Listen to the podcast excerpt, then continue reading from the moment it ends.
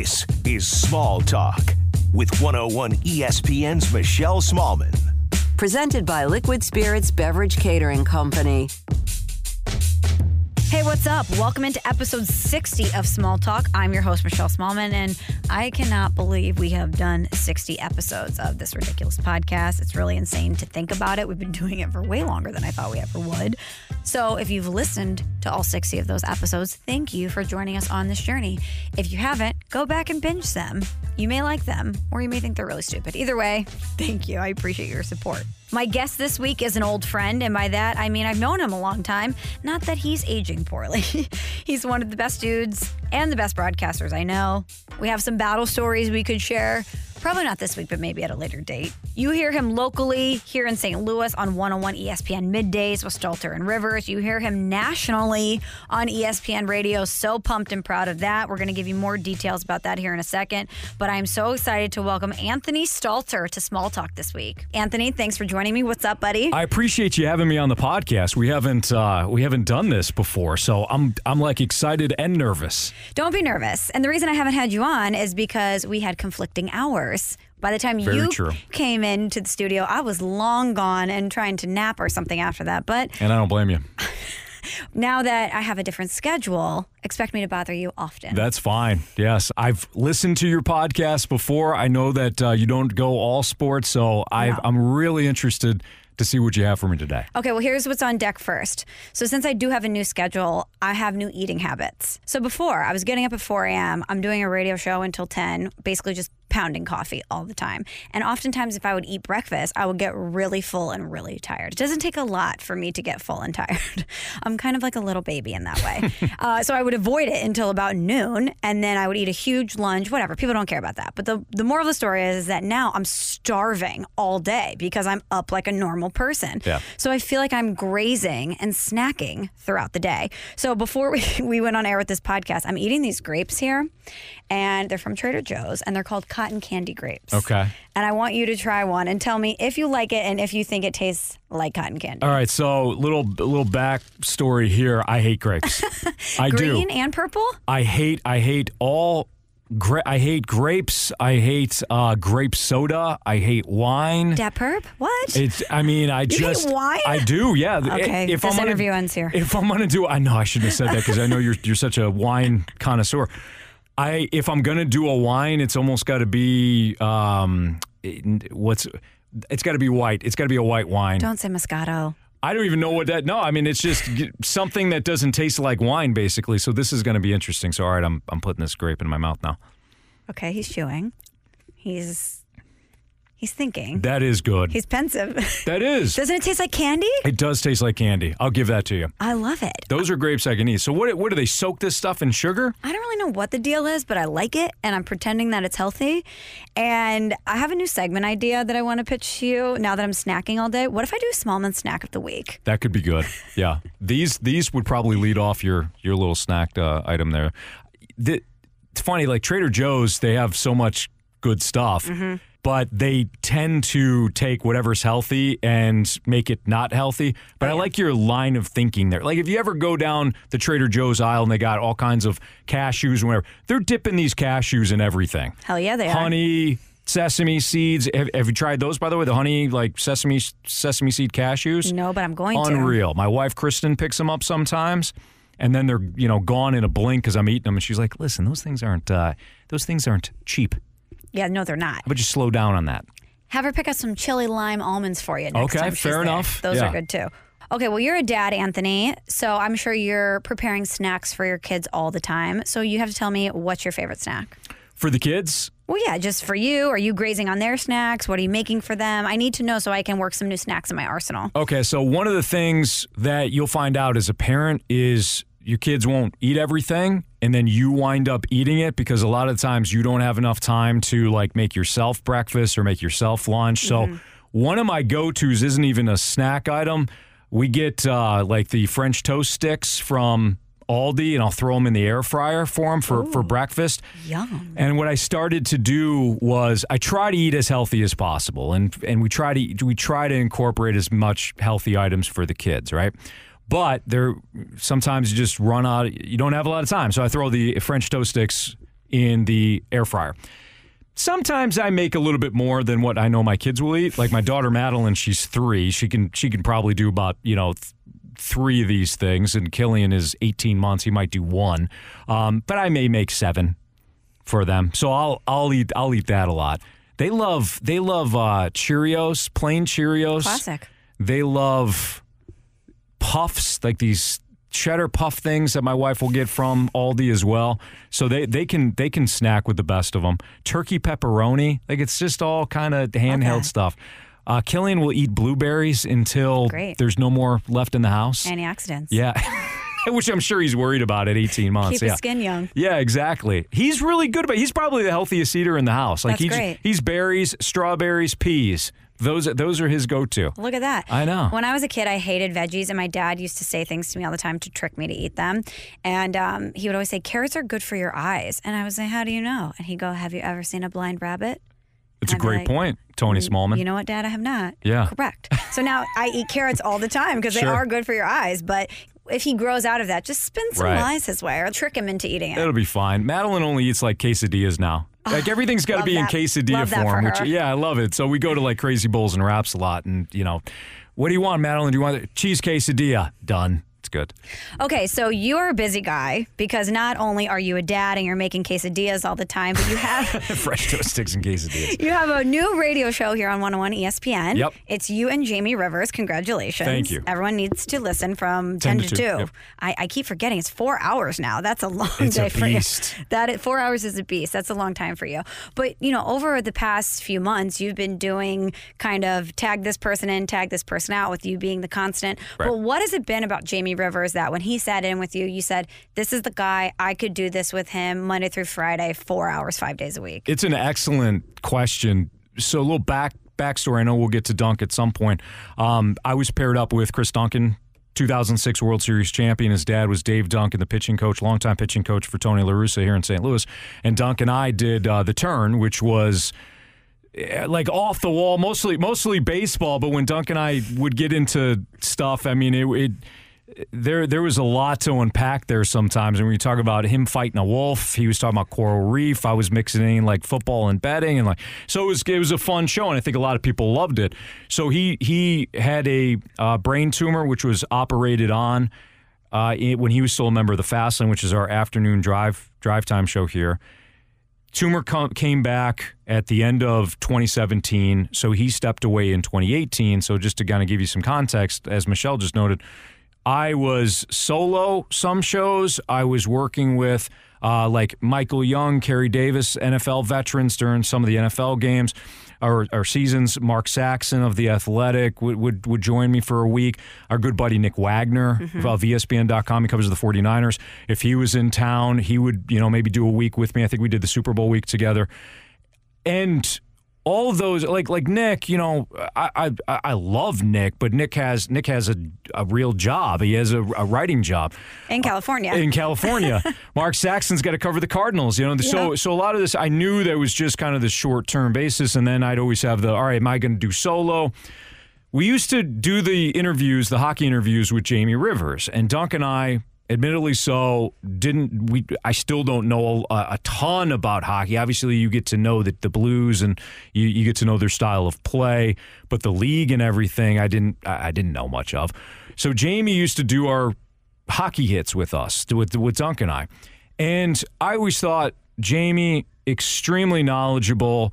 We could throw a joke at him and he'd he'd be fine, but you don't pick up a lot when talking to him. So when our program director Hoss Newport said, "All right, Jamie Rivers is going to do the show with you this week," I honestly I was like, "Let me just do this uh, this show solo," and it was nothing to do with with Jamie. It was just like you're constantly you know it you're constantly changing the show. If you're solo it's it's all my st- it's it's all my ideas all my thoughts all the guests.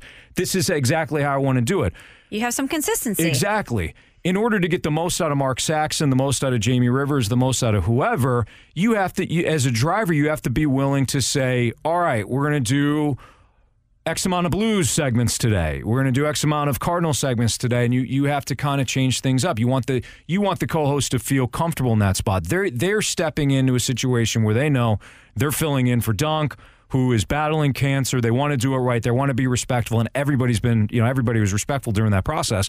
Um, at the same time, I'm like, well, are we, do I really have a co-host opportunity here, or is this, you know, what what is going on long term with with the show? And I didn't want it to be the turn anymore because that was Dunk and I's show. Sure. You know, I wanted to kind of eventually, when it was right, to turn the page.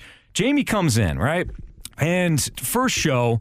You know, I think maybe we did a, a segment right right off the bat, and he's showing his knowledge and things like that. But a lot of it, I'm like, okay, that's this is kind of how the show is going to go. Next segment, Cardinals, something non-hockey. Maybe it was maybe it was football. And I opened up the segment. Sometimes you throw to the guy. Sometimes you just give your opinion. Let the let your co-host react. Right. Well, I open up the segment. I give my opinion on something. He hits me with a I totally disagree. And I he's not in depth with the Cardinals or you know football. He's he's hockey. He's hockey twenty four seven. He's like no Stalter. He's like you're completely wrong on that. I, I disagree, and here's why. It was it caught me off guard in the best way possible. Mm-hmm. So him and I then start. Oh, oh, I know exactly what it was. It was Marcell Ozuna. So Marcell Ozuna, the Cardinals Cardinals outfielder, who's coming off a bad year, and I said, I think Marcell Ozuna is going to going to have a rebound year. He's going to hit 35 home runs, whatever. Then he hits me with the no, I don't think so. No. Did you watch Marcell Ozuna play last year? No. That, that's so him and I start going back and forth. We're we're we're ribbing each other, things like that. Ozuna oh, hits a home run that night, and Jamie takes the gif of oh, Ozuna pa- pointing, like he'll be rounds first base, he's pointing up to the sky, mm-hmm. and Jamie goes, "He must be pointing to you on the Ozuna Mountain." Well, now we're getting, you know, that that becomes a bit. So all of a sudden, Michelle, it's not just the hockey knowledge. It's not just him being a pro. He gets it. He gets my humor. I get his humor. Yep. I like to be very, um, you know, I like to I like to go overboard with my humor. I'm I'm cool with kind of the hyperbole. I'll, you know, I'll take something and and I may have that opinion, but I'll ramp it up like an opinion on steroids. He got it. He flowed with it. He wasn't afraid to disagree. And then when the mics went off, we would laugh because of what we just did. And then when people started to pick up on it, um, some of the Blues front office people were texting him during shows saying that you know it, it, this is funny or repeating back lines. He started doing Fox Sports Midwest. He has been doing Fox Sports Midwest, but during the Blues playoff runs, people if they were outside, people would shout things to him that we had talked about during the show, like bits or whatever. And I just I realized very quickly that we had something. Never would I have thought, oh, Jamie Rivers is going to be the co-host that I have uh, after Dunk, but it is kind of this goofball.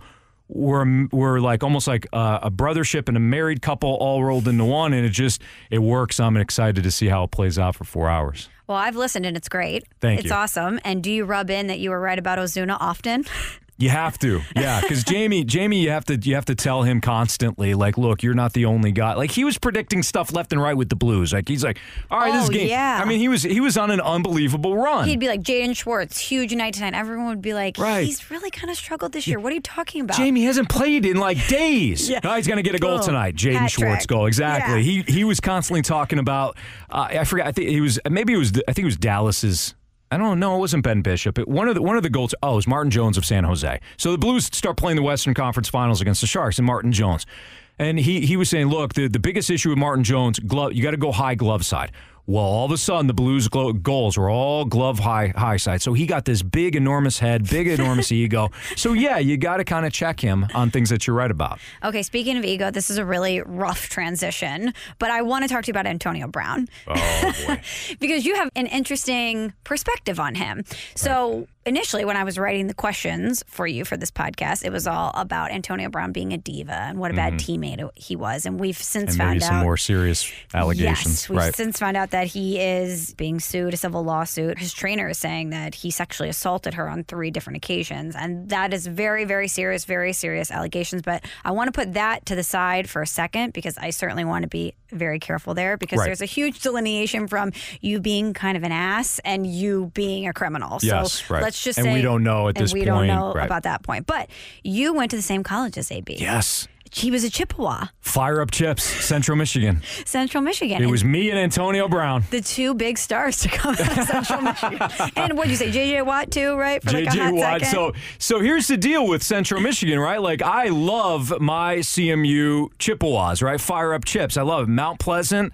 Um, casino right in Mount Pleasant. All right. Seven minutes away, you Oh, know, from my dorm. starting to make sense Yeah, so so Mount Pleasant was like my I loved it. But with JJ Watt, JJ Watt was there for for one season and he wanted to they they recruited him as a tight end. They wanted him to play defensive line. They wanted him to be a defensive end and he goes, "No, I am a tight end. I'm out of here." So he transfers to Wisconsin. He walks on Wisconsin. He's a defensive end and he's a first round pick. He's a he's a stud.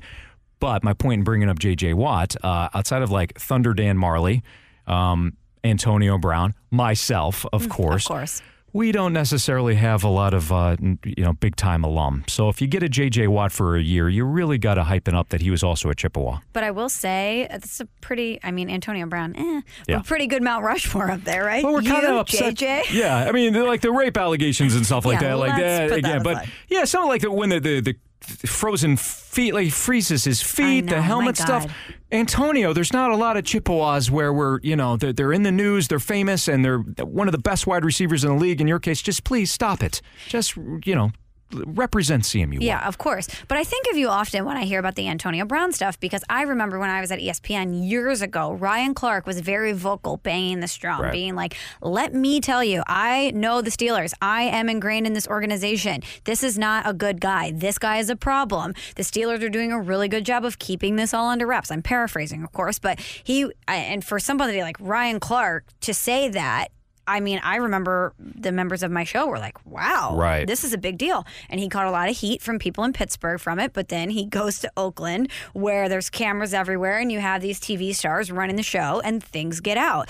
And so I always think about you because I'm like, Anthony knows how he was in college. You Right. guys had people who knew each other, people who covered him. So was the writing on the wall with him there all the way back to college? Yeah, he was kind of so. uh, My one of my really good friends, Drew Ellis, covered Central Michigan football when Antonio Brown was there. So I think I graduated maybe when Antonio Brown was coming in as a freshman. Like uh, we didn't overlap, and I covered Central Michigan sports, but I did it for the local newspaper, not the campus newspaper. So that was that was that was Drew Drew's job. He covered the football team, and uh, and those teams were really good. I mean, for for Central, they were winning. I think they won a couple of MAC championships. Shout out Mac. When I was exactly Action. Toledo Toledo fans and like Miami of Ohio fans right now are like, yeah, somebody talking MAC football. God. Finally, You know- forget Bama LSU. Let's talk about CMU Western Michigan. Small talk is huge in the Maction crowd. Oh, okay? good. good. Finally, we need something. Uh, so he covered. So Drew covered CMU, and I, I had to ask him. I'm like, Drew. I'm like, what what was Antonio like uh, when he first like showed up and when he was at CMU? Well, he was lightly recruited. He had to walk on a CMU. He did. He wasn't given a scholarship initially. He came from a small school in Florida, I think the Miami area, and other stars came out of that same high school, but he just wasn't recruited. He's, you know, he's like six foot. He, he's not like your prototypical Julio Jones six six foot four monster. He was mm-hmm. he was somebody that wasn't also the necessarily the fastest guy, but apparently he showed up to CMU with like a garbage bag full of clothes, and that was it. Like he was just, all right, I'm here. Nobody knew who he was. So he gets on the field Wow. and he is smoking corners. And he's just he's he's a highlight reel in practice.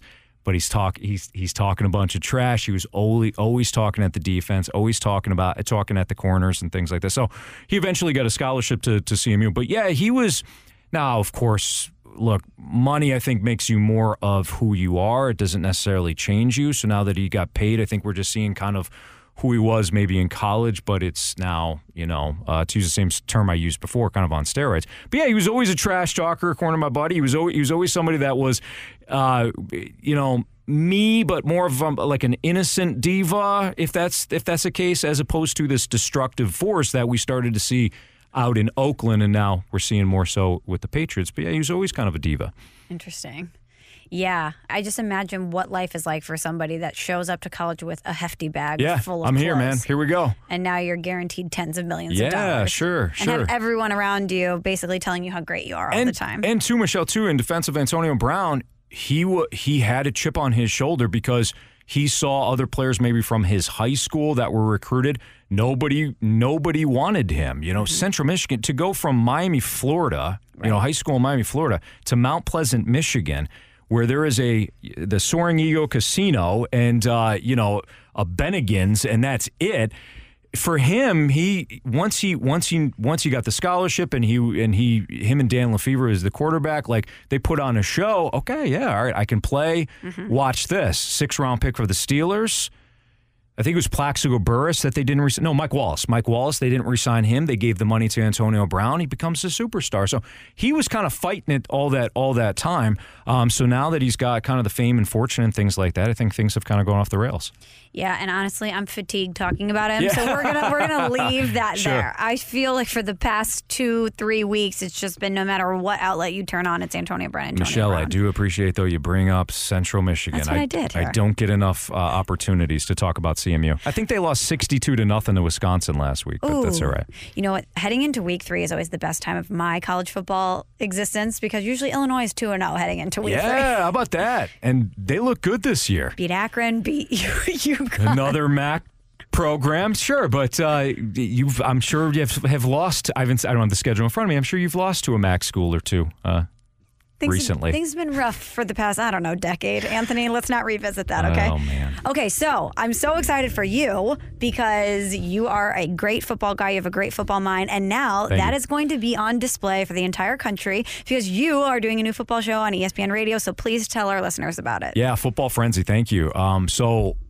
and I do want to share this as well. So, being in St. Louis, like this is this is where my kids are. You know, my, my kids were born here.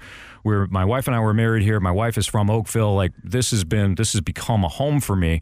You always wonder, okay, what what I could do nationally. Well, because of Michelle Smallmon, because of Freeze Pop, so I know he's been on this podcast as well you guys were saying, hey, look, they're always ESPN Radio is always looking for. You could do it from remote. Always looking for nights and weekends hosts. Have you ever thought about it? I'm like, no, of course not.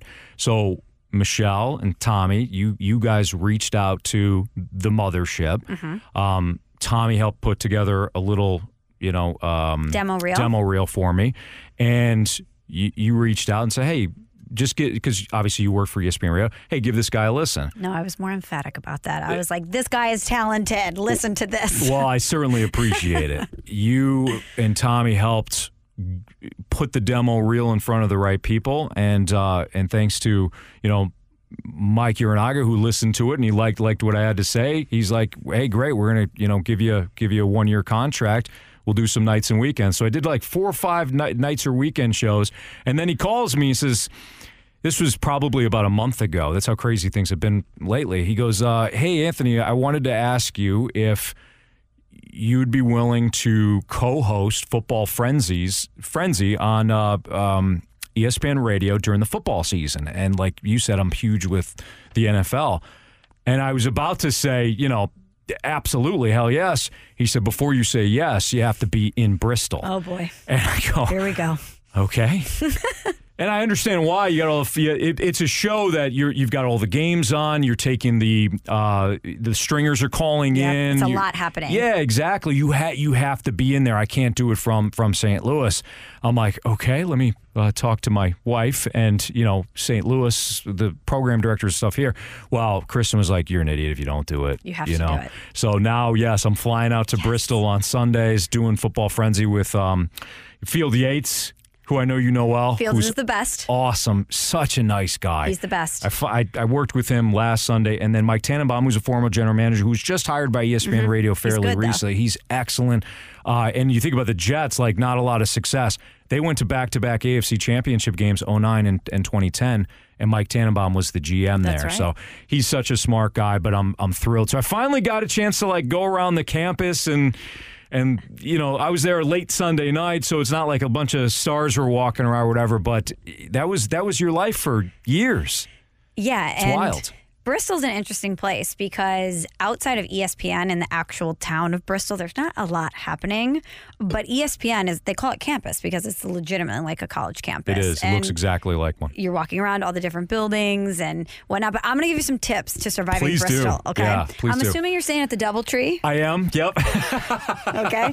So tip right across the street. From, Of course. Yep. Tip number one have a drink at the Doubletree bar because that's when you're going to run into some interesting characters. Okay, fair enough. Because you'll have all these stars flying in and out, all these analysts flying in and out, and there's always some good parties at the Doubletree.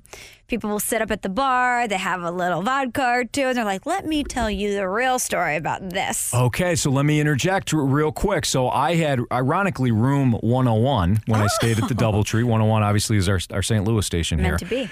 And that was right off where the bar was. Yeah, people were partying there like all night. I'm telling you. It sound. I mean, I was like half asleep, and you know how that goes. But I swear they were partying the entire time. So it doesn't surprise me that maybe that's the kind of a spot to be. Doubletree bars pop in. You'll get a story or two out of that joint. Uh, and my real, my only other tip, I guess. Oh no, no, two tips. If you can, park as close to radio as possible, building two. Because if not, you're going to get stuck all the way by building four, and it's like a 20 minute walk. And as football progresses, it's going to get cold as hell there.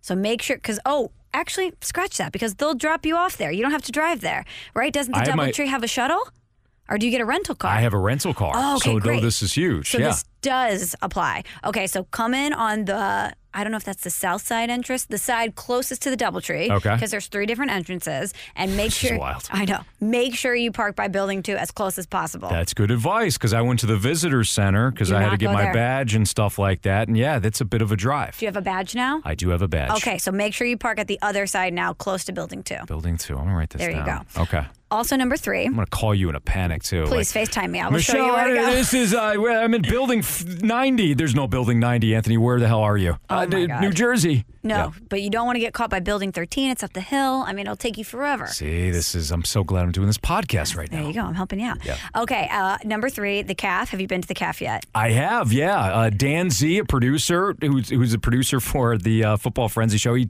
he walked me down to the cafeteria. Nobody was in there. I mean, like I said, it was Yeah. kind of late Sunday night, but But I isn't the it. calf It's awesome? awesome. They've got everything there. You got to get there during peak hours. It's like Grand Central Station in there. Just watching everybody kind of walk around. You're like, oh, I'm behind Stephen A. Smith in the salad bar line, and you know, there's The Rock in line over to get a grilled chicken sandwich. With. But we know it's not really The Rock. Uh, But well, but it's if it was The Rock, you know he's getting grilled chicken. no, if it was The Rock, he would have his own meals there. Probably. You've seen his food routine, right? Yeah, he's insane. He has to consume like.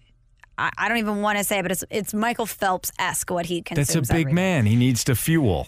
He's the Rock. He's the, he's the rock. Exactly. People will just understand that. I wanted so I I I didn't want to do because you know this. So you get in this business, right? And all of a sudden, you may have gone from getting autographs and seeking that stuff out to no that's that that those days are done and Mm-hmm. and you don't even want to you don't that's it's just unprofessional Oh, of course. so I don't want to like be tourist guy first first time on ESPN radio. So I like have my phone out and I'm kind of like just snapping like the studio just to, uh, and I'd be like te- I'd text Kristen like "Look, this Oh is, no no. this is where I'm at. Now that I'm in charge of digital and social content for 101, you are going to be doing Instagram stories from Bristol. I'm going to have you doing Fair all enough. sorts of stuff. but I someone- didn't want to do the tourist thing. But you know what? I understand that, but it's part of your gig now to take True. people behind the scenes. That's what they want. They want to listen to you here in St. Louis and be like, "How cool that Anthony's sitting there with them." You're giving me a bit of an excuse to to geek out a little bit, which I appreciate. But anyways, I was watching Sunday NFL Countdown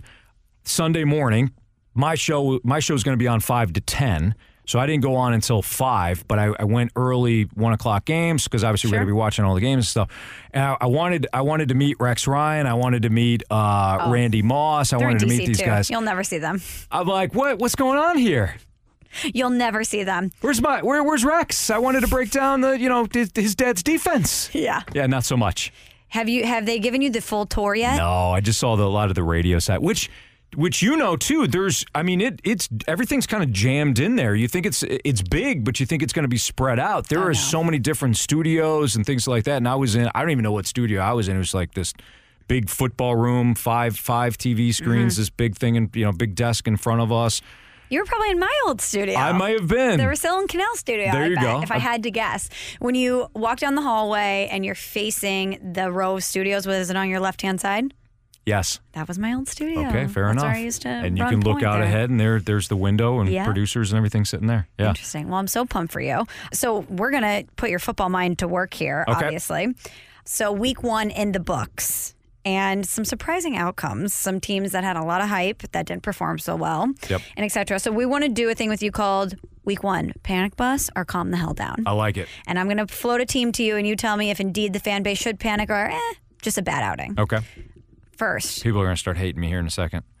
probably Because rule number one, if somebody, if you're saying anything bad about my favorite team, now I just hate you personally. That's how kind of it works. But Yeah, of course. I'll let it fly. That's why I hate the whole city of Chicago. like you keep the Cardinals out of your mouth. I'm from Chicago. I know. It's okay though. The Cardinals are in first place. As well. I'm no Cubs fan though. So Yeah, that's true. That works. All right, first on the docket, probably the most hyped team heading into this season, the Cleveland Yeah. Browns. Oof. All right, I'm I'm saying. So what's what are my options? Panic bus or calm the hell down? Yes, hold on. Let me get you the score because I feel like I should say the score. It was uh 40. It was 43, 49. 43 to 13. They Was lost that- to the Titans. That was it. Okay, I thought they scored 49 points.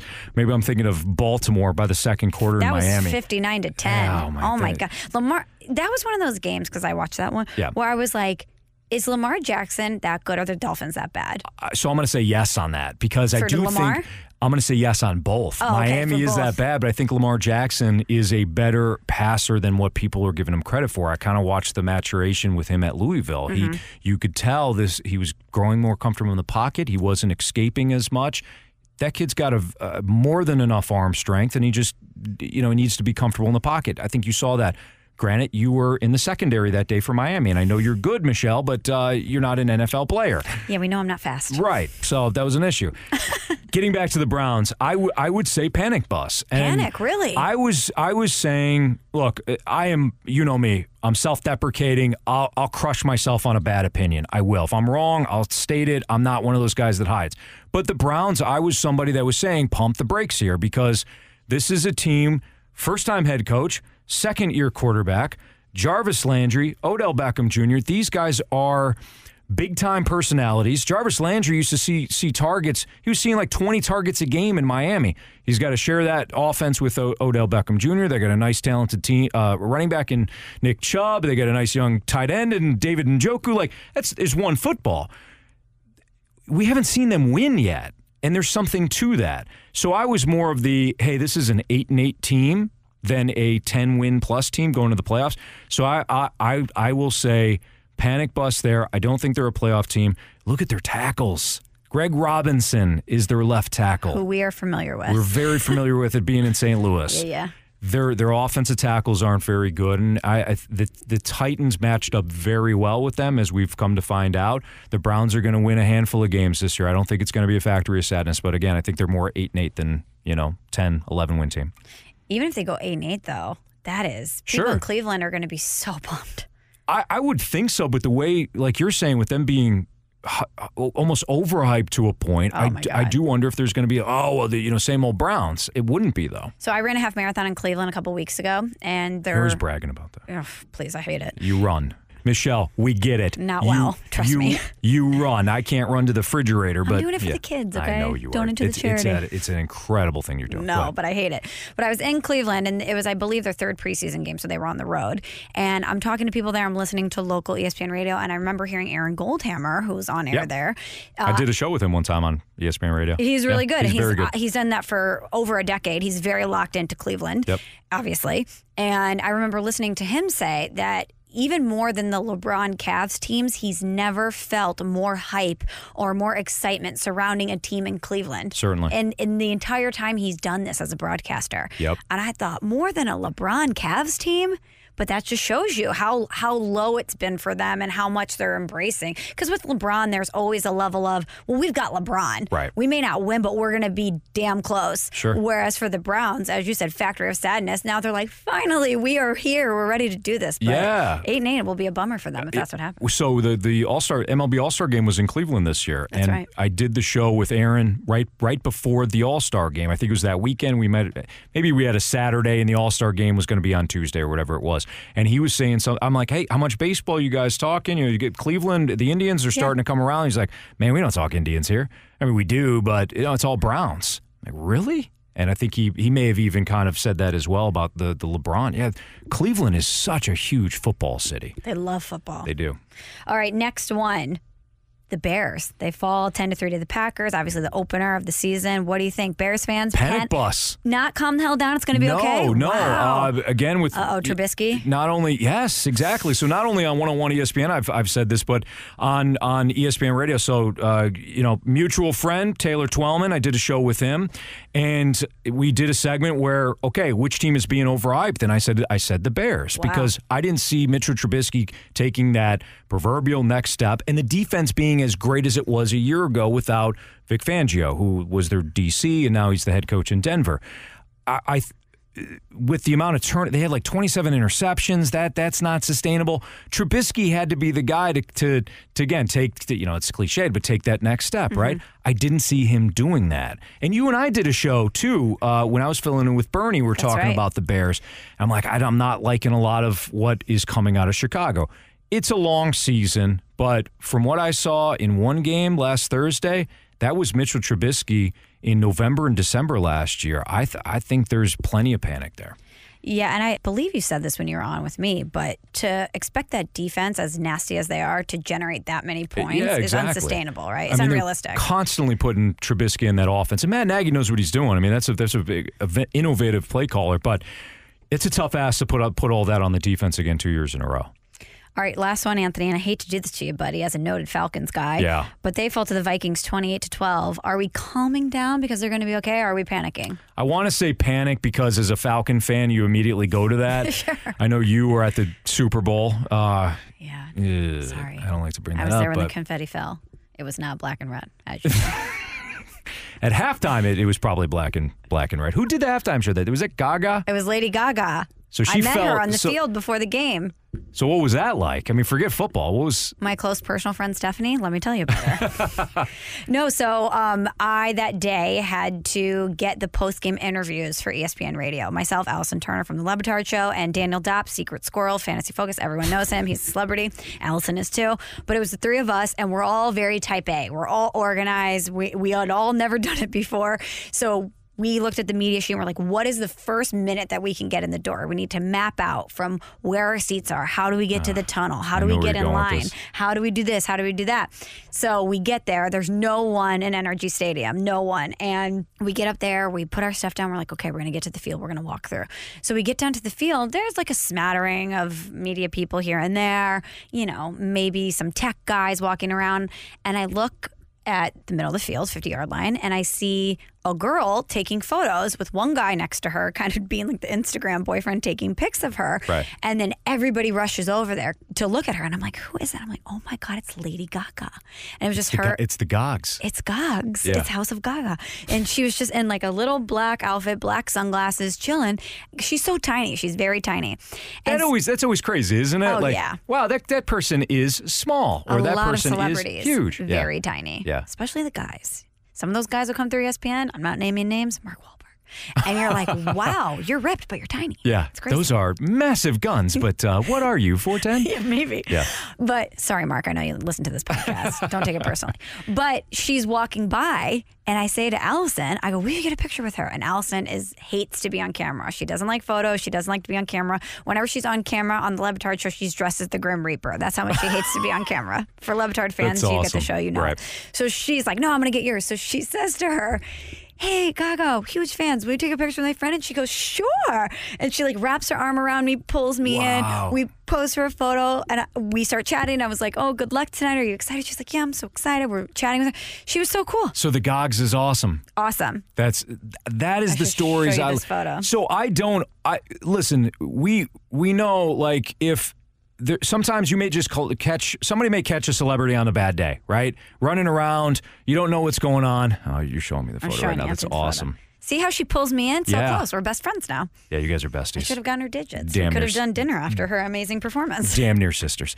Um, you know, look, like some people are, oh, that celebrity's a jerk. Well, what was going on in their day that you felt as though that they were a jerk? But to hear like the person is awesome and just a quote unquote normal person, that's really cool. She was the best. But That yes, cool. so then I was in the tunnel and I had my list of players. I'm like, okay, Matt Ryan, Julio Oh, yeah. Jones, all these people I'm going to talk Falcons. to. Sure. Thinking Falcons. And then Yep. as you, we all know what happened. we know uh, the ending to that story. So. I'm a diehard Falcon fan. Deion Sanders was my guy and all that stuff. So I've been a Falcon fan forever. You just expect the worst. You do. I mean, I. so you're even- panicking?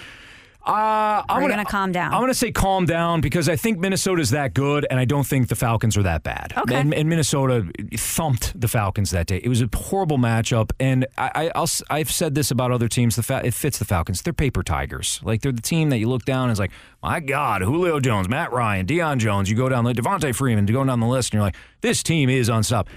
They get against Minnesota or something like that on a road uh, road game, and they just kind of shrink. And I hate it, but it's it's the way it is. But that team isn't as bad as what they what they showed. You hate it, but you're also conditioned to it. I'm very conditioned to it. Yes, very. And it- the worst, I mean, we're kind of like Falcons fans are kind of like Lions fans or Cubs fans back before they won the World Series. You're just expecting it. Like, how are you going to fucking take my kidney tonight, Falcons? Yeah. Georgia fans in Georgia general. fans too, exactly. Right. Just if you Absolutely. live in the state of Georgia, deal with it, right? Right, and people are like, "Oh, why are you so negative on your team?" I, I know my team. I, I realize this is going to happen. I will say this though: at, when Robert Robert Alford uh, intercepted Tom Brady and went to the house, the first time all year, I go, "My God, this is going to happen." I thought about it when he intercepted Tom Brady. This isn't because the Falcons were good that year. They were I mean, really they good. were. Yeah. Anyways, I don't want to talk about this anymore. But you know what? I will say this: as Let's go a back to Antonio Brown in Central Michigan. Oh, please no. But as a Blues fan, well, yes, you know. until the final horn sounded, I thought this isn't going to happen. Oh, don't no lie, when Petro scored that second goal, I blacked out. I got dizzy. I got lightheaded. I had to sit down. I thought I was going to have to be taken off on a stretcher Right. because it hit me all at once. They're going to do this. They're going to win the Stanley Cup. Right. But then, even when I came to and I was lucid, I was like, okay. Where am I? Oh, third period. Oh my god! But then I thought I kept to saying to myself, but they excel in the third period. They get better as the game. They're gonna, and then they, obviously And they they, scored three, four. They open it up. Yeah. But still, until that final horn, my dad. I posted a video of my dad and I watching it happen together. I saw that. Until the horn sounded, he wouldn't celebrate. I don't blame him. because he's like, so, something will happen. So, Tone, if I can call you Tone, I, I'm with you, can, on that. yes. Yeah, I'm with you. but don't worry, it will happen. If it could happen for the Blues, it's going to happen for the Falcons one day. Maybe not this year, but one day. okay, all right. I'll believe you. Before we move on, any other teams that you have notable observations on after week one? Well, I thought the Ravens, I think it's a combination of them being uh, better than what people think uh, and Miami being just as bad as people think. And if the Browns aren't ready to, to kind of hand the torch over to, or if they're, I'm sorry, if the um, Ravens or Steelers aren't ready to hand the torch to the Browns this year, I think the Ravens, the Ravens could be one of those teams that we're talking about a lot more as the season wears on. The NFC is wide open. I, am buying into Minnesota. Green Bay's interesting, but you know they they didn't score much against Chicago. Obviously, NFC West is just kind of a free for all, and then the AFC South. Who would have thought a couple of weeks ago Gardner Minshew, Marcus Mariota, Deshaun Watson, and Jacoby Brissett were going to be the quarterbacks in that that division. So. As always, the NFL always, as always, the NFL is always unpredictable. Always. How many times can I Not say for- always? Not for long, though, right? Not for long. Whether you're a player, team, Right. cyclical. Okay, Anthony, before I let you go, I'd be remiss if I didn't take this opportunity for you and I to get the chance to share some stories about our friend, Chris Duncan. It's been a super tough week here for our 101 ESPN family, for the St. Louis Cardinals family, for obviously the Duncan family. But you mentioned Chris off the top of the podcast. And for those who don't know who Chris Duncan is, he was our teammate here at 101 ESPN. He was your former co host on The Turn. He was also the co host of The Fast Lane. He was a 2006 World Series champion, St. Louis Cardinal. And Dunk unfortunately lost his battle with brain cancer and he passed at the age of 38. We got that news over the weekend. And it's just been super tough. And I know it hit you especially hard as someone that was very close with him personally. Yeah. But I choose in situations like this to always remember the good in people and not dwell on the sad. Sure. And Chris Duncan was a singular person. And by that I mean you will never meet anyone in your life like Chris Duncan.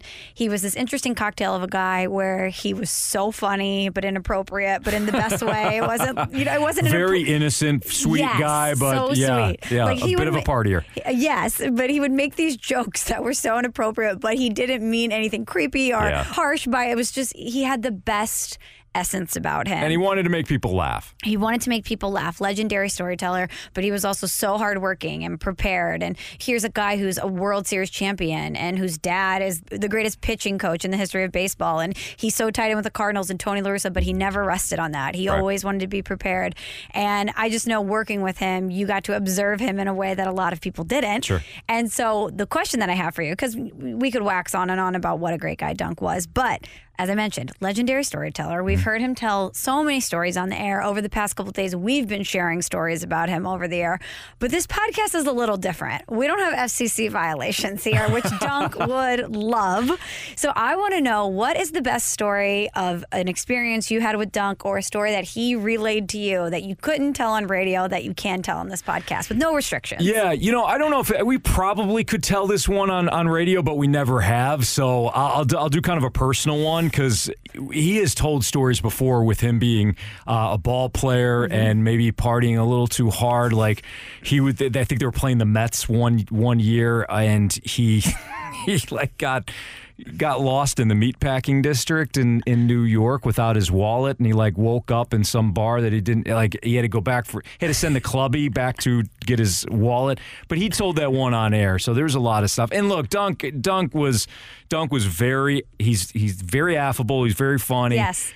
And he told a lot of stories and he almost kind of put it as oh you know it's just this party or dunk worked his ass off as you as you Oh, noted too like dunk more was than anybody. dedicated man so um and i don't think anybody that knew him and watched him play would, would think otherwise but i just want to throw that out there so um one, I think it was uh, like a Memorial Day weekend or Labor Day or something like that. We we had off on Monday, and I believe it, this was when I was still still producing the Fast Lane, but maybe maybe it was Dunk and I uh, in the turn.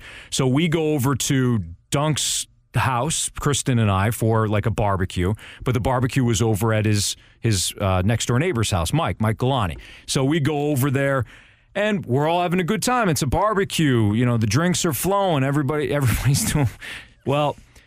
Dunk, Dunk never knew when uh, th- it was a night. You know, his Frank night to Tank. his Keep night to him just kept going. Right. So we were over. We certainly were over there for a while, and like people are starting to dwindle out and Kristen and I are kind of looking at each other like okay uh, you know when when's the time when's the time to wrap and you know Dunk Dunk was still drinking and doing his thing his wife Amy had already went home like 2 hours prior so it's just it was just us so uh, we're walking out of Mike's house right next door and you know we're like hey Dunk thanks for everything we're in it he goes oh no he goes no no no no no have you ever heard me play piano? And he smashed. Like he smashed. And we're like, that dunk.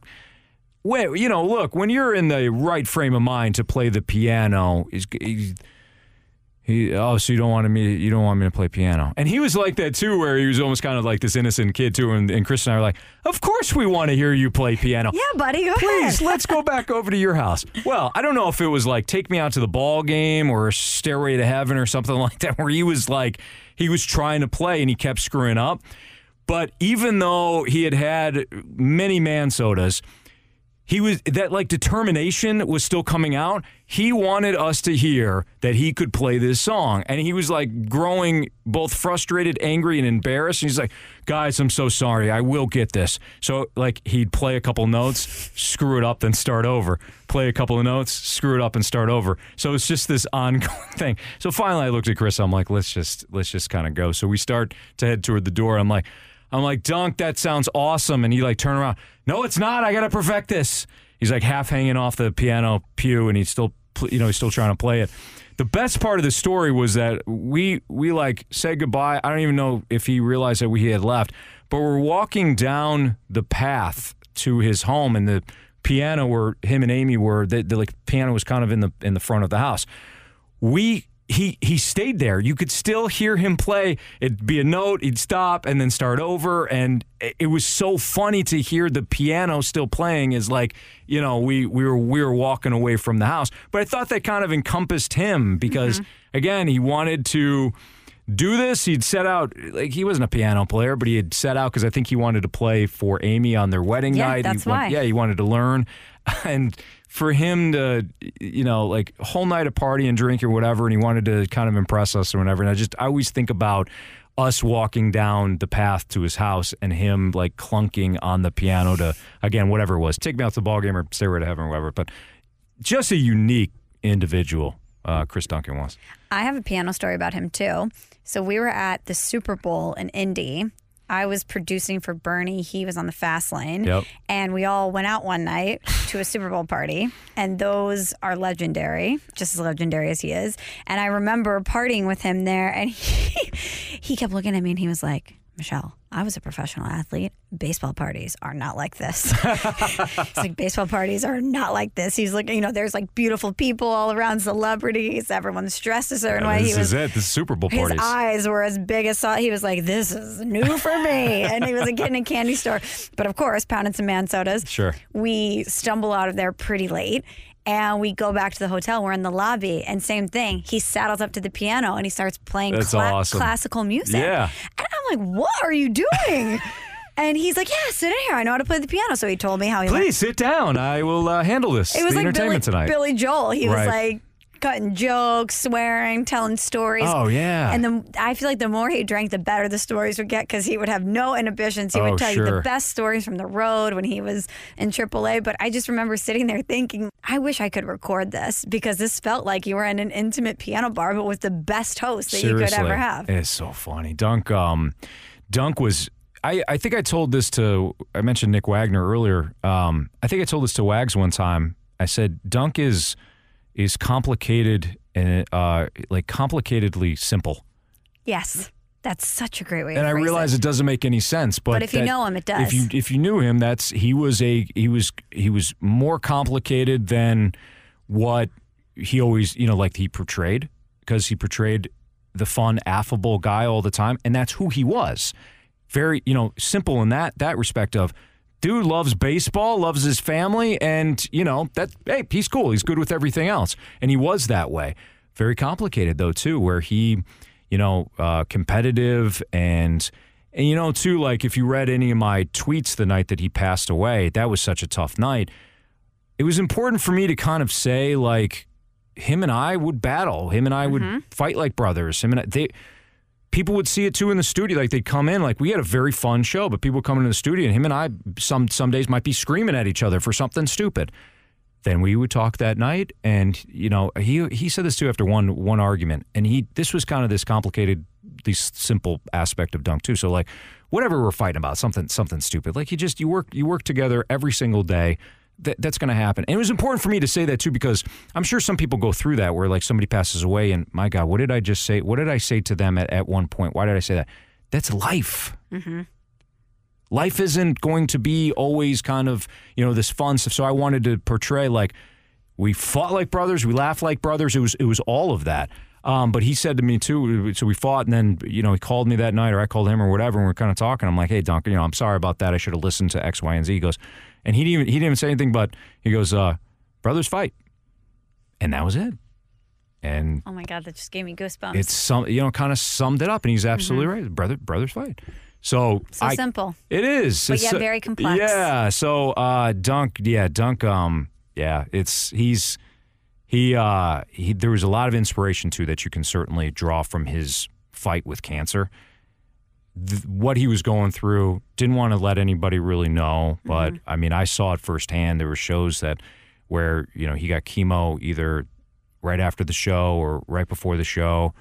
Um throw up in breaks and come back and do the show like and and and I'd say to him to, to take the rest of the day off refuse to no and that you know like that fighter in him so there's a lot of just kind of inspiration to him too and just uh yeah I miss I'll miss him he'll he'll be with me forever Forever. he will All Yeah. of us. He's a guy that doesn't leave you. no Anything he did, he did 100, so he'll be Yeah, with us forever. well said Well, Anthony, this was so fun. Thank you for taking the time to do absolutely this. no it's my pleasure thank you And I'm so pumped for our listeners because they're going to get to hear a lot of you this fall. So, again, here locally, 101 ESPN, Stalter and Rivers, 10 to 2, and Football Frenzy. Five times, to ten, yeah, five, to, 10, on Sundays, and we get preempted sometimes because of ESPN baseball. But yeah, I'm I'm excited to do that as well.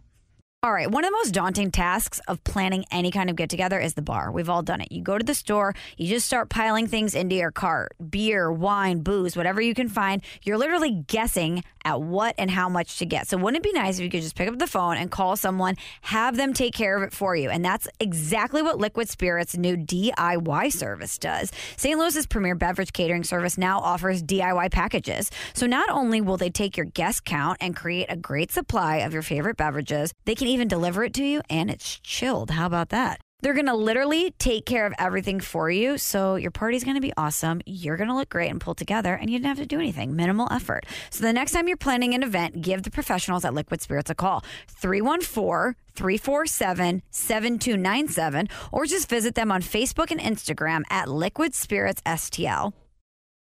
Man, it is hard to believe that Dunk is gone if you're not a baseball fan, if you don't live in the St. Louis area, if you are in any way unfamiliar with who Chris Duncan is, I urge you take a few minutes this weekend, Google him.